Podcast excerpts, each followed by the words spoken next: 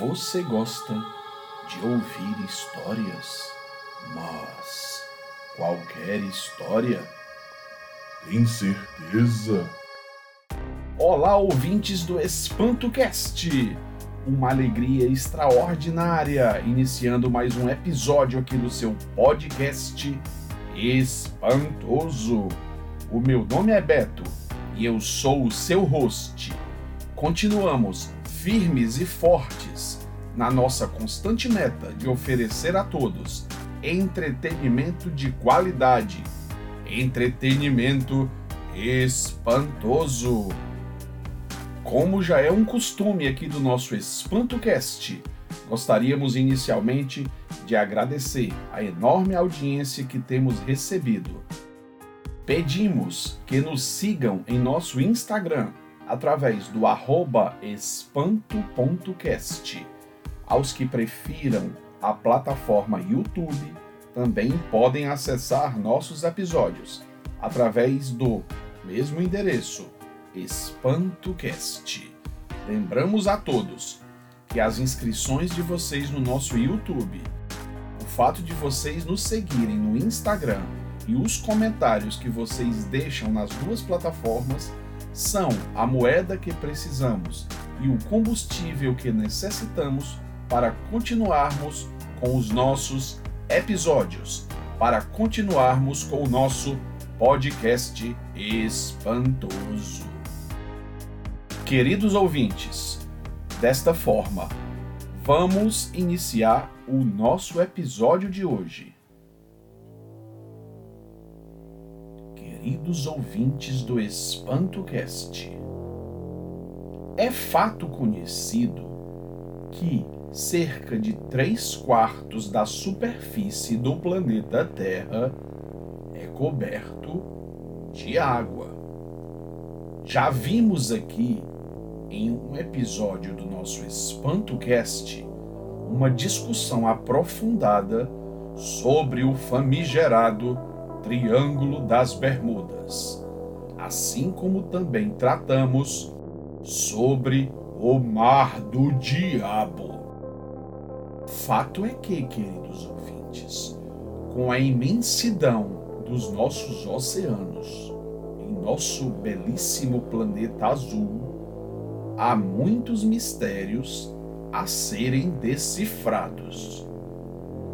Nesse momento, além de tratarmos sobre a abrangência dos oceanos em nosso planeta, você pode estar curioso em saber qual a profundidade do oceano. Fato é que, em acordo ao site megacurioso.com.br, atualmente cientistas calculam que o oceano na verdade, que os nossos oceanos têm uma profundidade média de 3.400 metros. Porém, esse número, queridos ouvintes, é apenas uma média. É óbvio que em muitos casos esta profundidade é muito menor, variando de poucos centímetros a alguns metros. Contudo, em alguns locais, esta profundidade é muito maior. Como, por exemplo, e em destaque, podemos citar a aclamada Fossa das Marianas. A zona mais profunda dos oceanos, conhecida pelo homem, é justamente essa fossa, caracterizada por depressões longas e estreitas.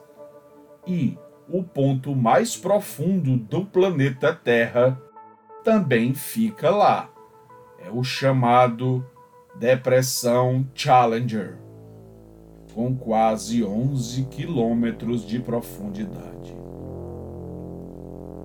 A Fossa das Marianas possui cerca de 2.500 quilômetros de comprimento e 69 quilômetros de largura, está localizada ao sul do Japão, marcando a fronteira entre duas placas tectônicas.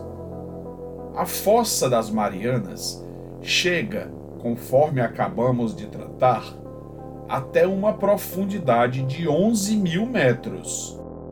Há, inclusive, alguns teóricos, alguns cientistas, que afirmam que a formação da nossa Lua teve como origem o material sólido que saiu desta área do nosso planeta Terra após o choque com outro objeto cósmico. Justamente por isso, surgindo esta depressão. Contudo, esta teoria ainda encontra discordâncias, e sem dúvida que isto será objeto de um episódio futuro aqui do nosso EspantoCast, no qual trataremos sobre a Lua. Queridos ouvintes, criaturas descomunais habitam essas profundezas. Contudo, dadas as evidentes dificuldades em explorar essas regiões, pelas agigantadas e avassaladoras pressões, menos de 5% foi explorado. Para se ter uma ideia, isso é menos do que se conhece da superfície do planeta Marte. Como exemplo de tais criaturas já localizadas, podemos citar a lula colossal, que possui cerca de 700 quilos e habita profundidades de cerca de 2.200 metros. Obviamente, há dezenas de outras espécies de criaturas marinhas, como o polvo gigante do Pacífico, que já surge aos 700 metros de profundidade e que pode medir assustadores 5 metros. Há também o conhecido regaleco, ou peixe remo, que já foi confundido muitas vezes com um monstro marinho e que se encontra a apenas 800 metros de profundidade, podendo alcançar o comprimento de 12 metros.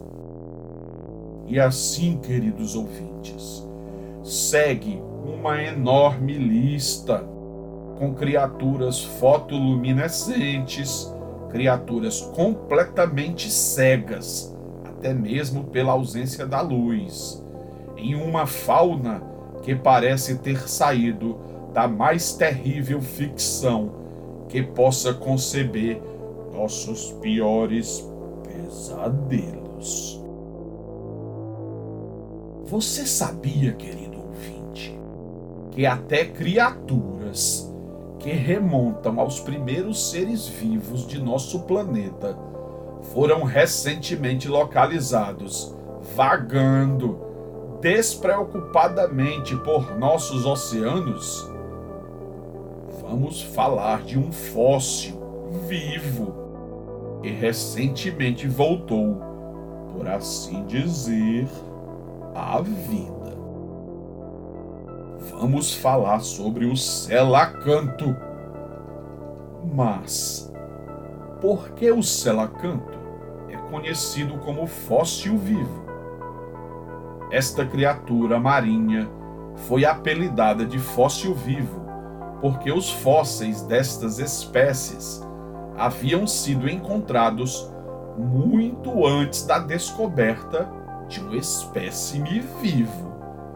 Acredita-se que o selacanto tenha evoluído ao seu estado atual desde aproximadamente 400 milhões de anos. A descoberta do Latiméria Calumné teve um enorme impacto. Foi chamado de um fóssil vivo pego no mar e uma das descobertas científicas mais sensacionais do século. sendo manchete de diversos jornais da época. Várias expedições foram feitas à procura de outros espécimes de selacantos, mas ainda demorou 14 anos para que se encontrasse algum espécime. Em 1952, outra espécie de selacanto foi descoberto no arquipélago de Comores. Em 1991, foram encontrados em Moçambique. Em 1995, houve o primeiro relato de selacantos na ilha de Madagascar. Em 1997, uma nova espécie de selacanto foi encontrada na Indonésia. E em 2003 houve a primeira captura de selacantos na Tanzânia. Contudo, apesar de algumas criaturas já comprovadamente existentes representarem riscos reais aos seres humanos, há suposições de criaturas ainda muito piores, capazes de levar ao naufrágio grandes embarcações. Você já ouviu falar sobre o Kraken? Ou até mesmo sobre o Megalodon? Queridos ouvintes, o Kraken era uma espécie de lula que ameaçava os navios na mitologia nórdica. Este cefalópode tinha o tamanho de uma ilha e possuía cerca de 100 tentáculos. Acreditava-se que habitava as águas profundas do mar da Noruega, que separa a Islândia das terras escandinavas, mas poderia migrar por todo o Atlântico Norte. Segundo o site socientifica.com.br, a primeira vez que o nome Kraken é mencionado é na Ava Oder, uma história irlandesa que fala de dois monstros marinhos, o Hafgufa, também conhecido como névoa do mar, e o Lingbarka, conhecido como dorso da urze. Justamente o primeiro, o névoa do mar, ou Hafgufa, provavelmente é uma referência ao Kraken. O historiador dinamarquês Erik Pontoppidan descreveu o Kraken como uma fera redonda, plana e cheia de armas ou galhos, mais surpreendente que toda a criação animal.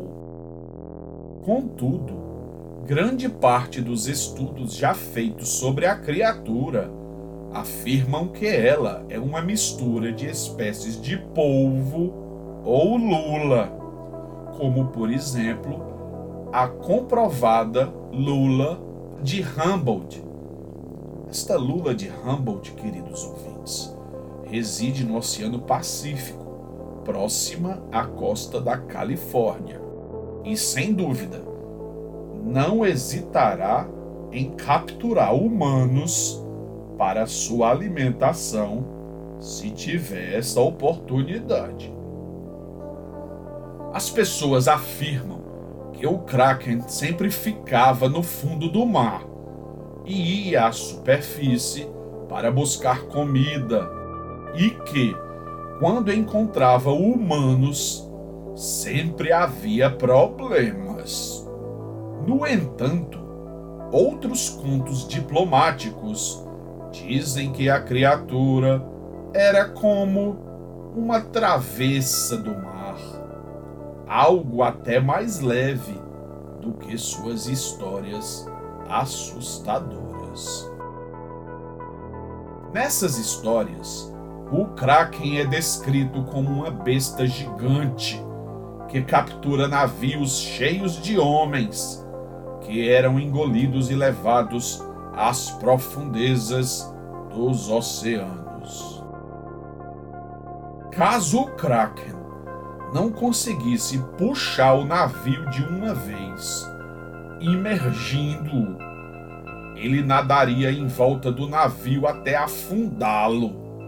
Historiadores creem que realmente o mito do Kraken se originou da lula gigante.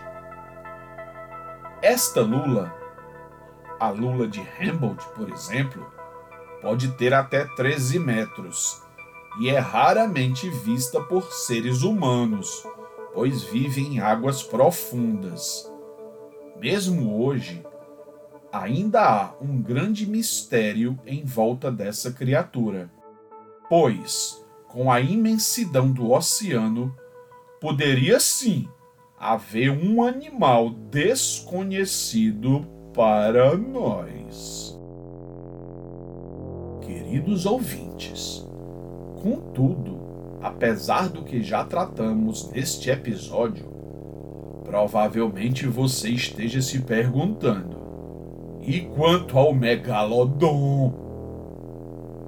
Muito bem. De acordo com o site hipercultura.com, o Megalodon, ou mesmo Megalodonte, cujo nome científico é Carcharodon megalodon. Foi uma espécie gigante de tubarão pré-histórico que viveu entre o Mioceno, há cerca de 23 milhões de anos, e o Plioceno, há mais ou menos 2,6 milhões de anos. A espécie humana, surgida há aproximadamente 200 mil anos, estava longe de se encontrar com esta criatura, que era justamente o mais terrível rei dos mares. O nome Megalodon tem origem nas palavras gregas megas, que significa grande, e odon, que significa dente. Portanto, ao pé da letra, megalodon nada mais é do que dente grande. De fato, seus dentes podiam chegar a mais de 17 centímetros de comprimento, ou seja, o tamanho do palmo da mão de uma pessoa adulta. Com o dente desse tamanho, não admira, queridos ouvintes, que ele tenha sido o maior predador marinho que já existiu. E quando falamos em gigantesco, não estamos de brincadeira. O bicho podia chegar a assustadores 18 metros de comprimento, deixando o tubarão branco, já é uma criatura feroz e gigantesca, no chinelo. Mas, afinal, o megalodon ainda está nadando por aí? Segundo a ciência, somente podemos observá-lo nas telas dos cinemas, pois esta besta dos mares é realmente uma espécie extinta, tal como o Tyrannosaurus rex e o tigre da Tasmânia.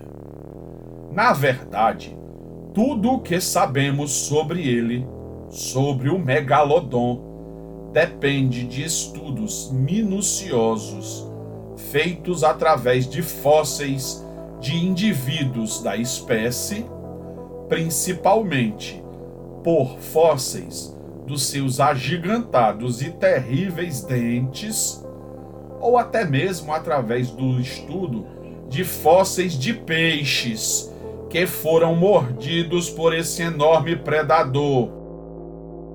Queridos ouvintes do EspantoCast, é óbvio que o programa de hoje não tem por objetivo encerrar este assunto, muito menos ter a pretensão de haver tratado sobre as terríveis criaturas que habitam ou que possam habitar os nossos oceanos. Mas consideramos que, através do exposto no programa de hoje, conseguimos o nosso objetivo, que é justamente o de apresentar que os nossos oceanos são tão vastos que muitas criaturas provavelmente ainda não tenham sido descobertas. Queridos ouvintes do EspantoCast, uma alegria extraordinária! Estamos encerrando mais um episódio na nossa constante meta de oferecer a todos entretenimento de qualidade. Pedimos que nos sigam em nosso Instagram através do arroba espanto.cast. Pedimos também que acessem ao nosso canal do YouTube, de mesmo nome, EspantoCast. Deixem os seus comentários, ativem o sininho e as notificações. E se gostarem do que lá está, deixem o seu like. Agradecemos mais uma vez a audiência de todos os queridos ouvintes e reforçamos os nossos agradecimentos ao nosso ouvinte muito querido, o Aristarco, que reside na cidade de Fortaleza, estado do Ceará. O Aristarco tem dado realmente feedbacks muito valorosos para que nos sintamos estimulados a continuarmos com o nosso podcast espantoso. Muito bem, queridos ouvintes, tudo isto posto, não nos resta mais nada a fazer nesse momento, a não ser desejar que logo mais todos vocês possam ter, de fato, uma boa noite. Será?